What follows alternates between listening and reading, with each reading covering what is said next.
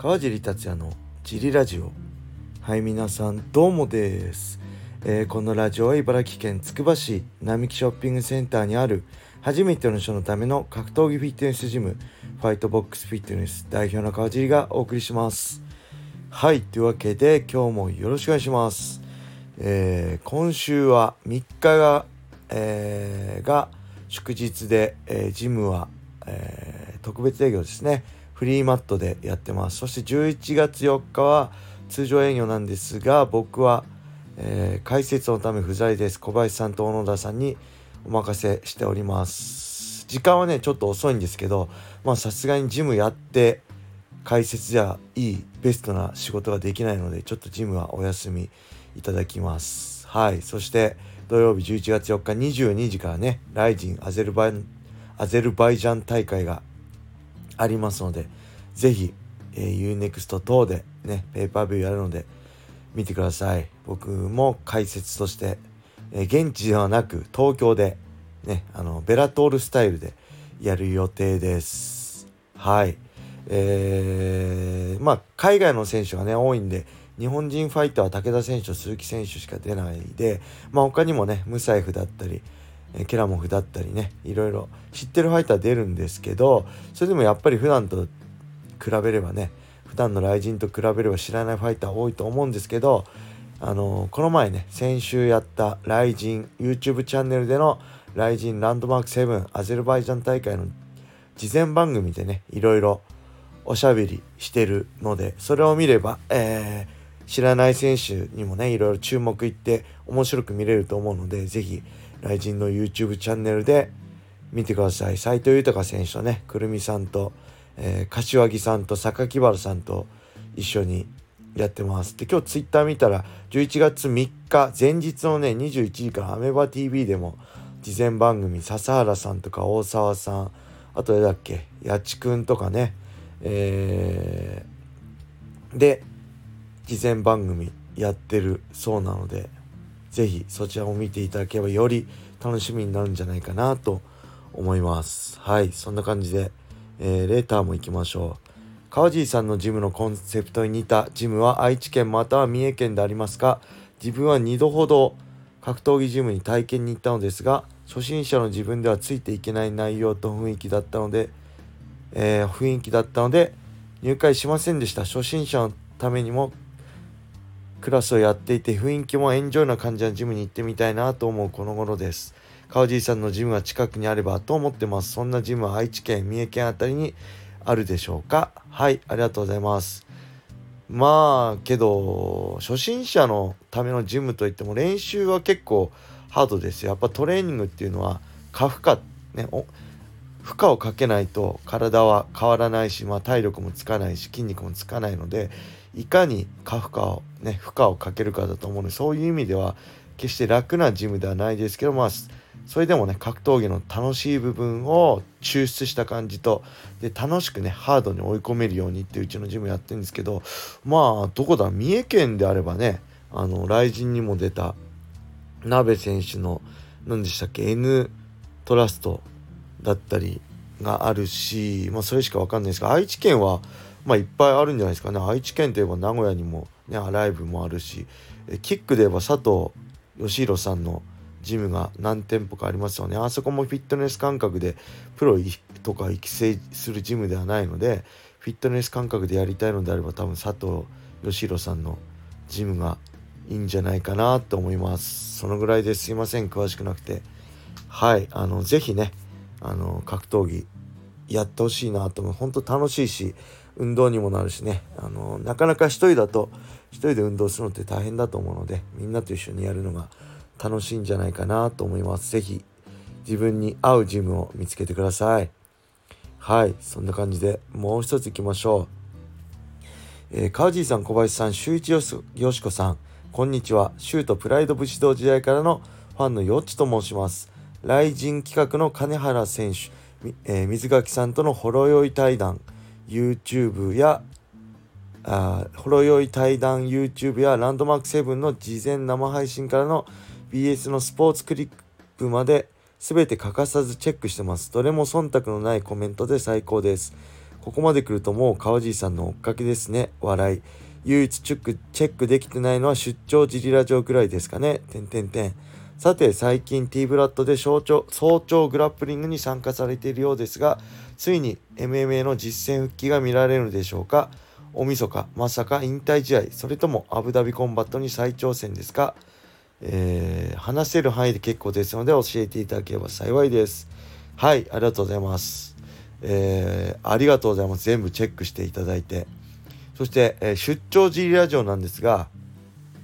実はね毎週月末に収録の予定なんで昨日月曜日に収録の予定だったんですがちょっとねあのー、一緒に相方の小倉さんが体調不良とのことで、えー、今回収録できなかったので、えー、来週のジリラジオは多分差し替え何かの差し替えになると思いますでその翌週からね11月も取れるのかどうかもちょっとまだ分かんないんですけど、えまた追ってお知らせしますはい。そして、まあ最近っていうか、まあ T ブラッドね、朝5時とか6時からのおはようグラップリに参加してるんですが、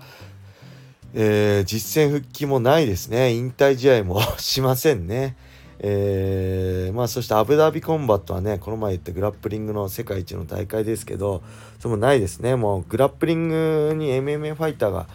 あの参戦するのは厳しいですね。もう別体系として完全に確立しちゃってるので、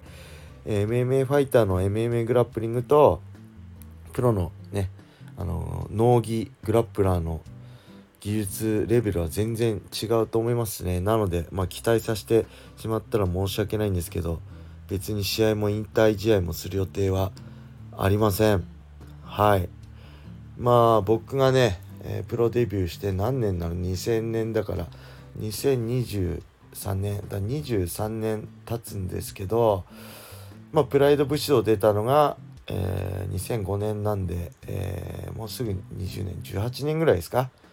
はい。あのまあ僕がそのメジャーの舞台に出ていわゆる格闘技で飯を食えるようになって目指したの目指したっていうかまあライバル視っていうか負けたくないなと思ってたのはやっぱりプロ野球選手ですよね。プロスポーツメジャー日本のメジャースポーツのトップだったので当時は。まあプロ野球選手がねトップがまあトッププロ野球選手としてのこのラインがやっぱね当時1億円だったと思うんですよ。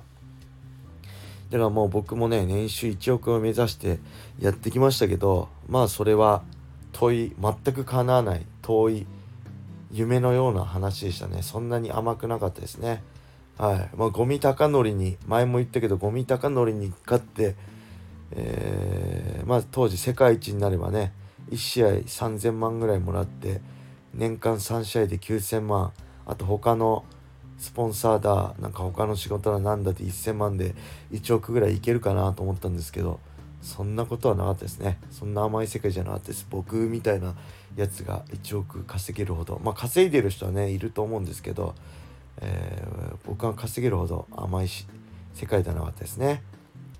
でまあもう一つはね、まあ、同世代のサラリーマンには負けたくないな。まあ、同世代の僕と同世代のサラリーマンより稼げないならねこうプロ格闘家としてやる意味がないなって思いましたねあのこんだけきついことして体をいじめてね普段から気をあのいろんなことを気をつけて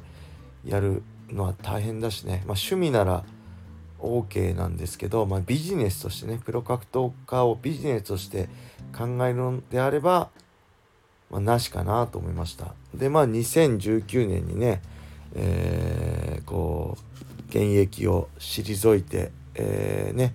辞める時もね、頑張れば、まあ、頑張れば同世代のサラリーマンより稼げたかもしれないですけど、まあ、どんどんね、自分が年を取るとともに、ね、今までは自分中心に試合が組まれてましたけどそう自分中心主役じゃなくなってね、えー、若手の中心は若手になってその若手の対戦相手としての立場っていうとなるとねなかなかこう稼げない可能性もある中で、えー、ちょっと一戦退いてジムを作ってコロナにぶち当たるっていう中だったんですよね。はい、でまあ今はねジムをやりつつ、まあ、同世代のサラリーマンより、まあ、稼げてないかもしれないですけどまあ現役時代のねこう現役の頃のようなもうほんと24時間息を吸うことからこう強くなることに気を使い続けるようなストレスの多い生活ではなくてねこう家族との時間だったりねいろんな他の強くなること以外のねこうゆとりのある生活はできてるのでまあ今の生活をなるべく続けられるように楽しくねジムのみんなと家族と、え、まあ、格闘技の仕事もしつつ解説等ねこういうありがたくお仕事いただきつつ楽しくやっていきたいなっていうのがあのー、本音ですね。だから趣味ですね。はい。基本的にまあ、これはあの僕の意見なんで他の人をそれそれをねそうだって言うつもりは全くないんですけど僕のプロフェッショナルな格闘家っていうのはまあ格闘技ってで戦うことで飯が食えてる人だけなのでまあそれ以外は趣味格闘技趣味格闘家みたいなもんだと思うのでまあ僕はもう試合もしないので趣味格闘技である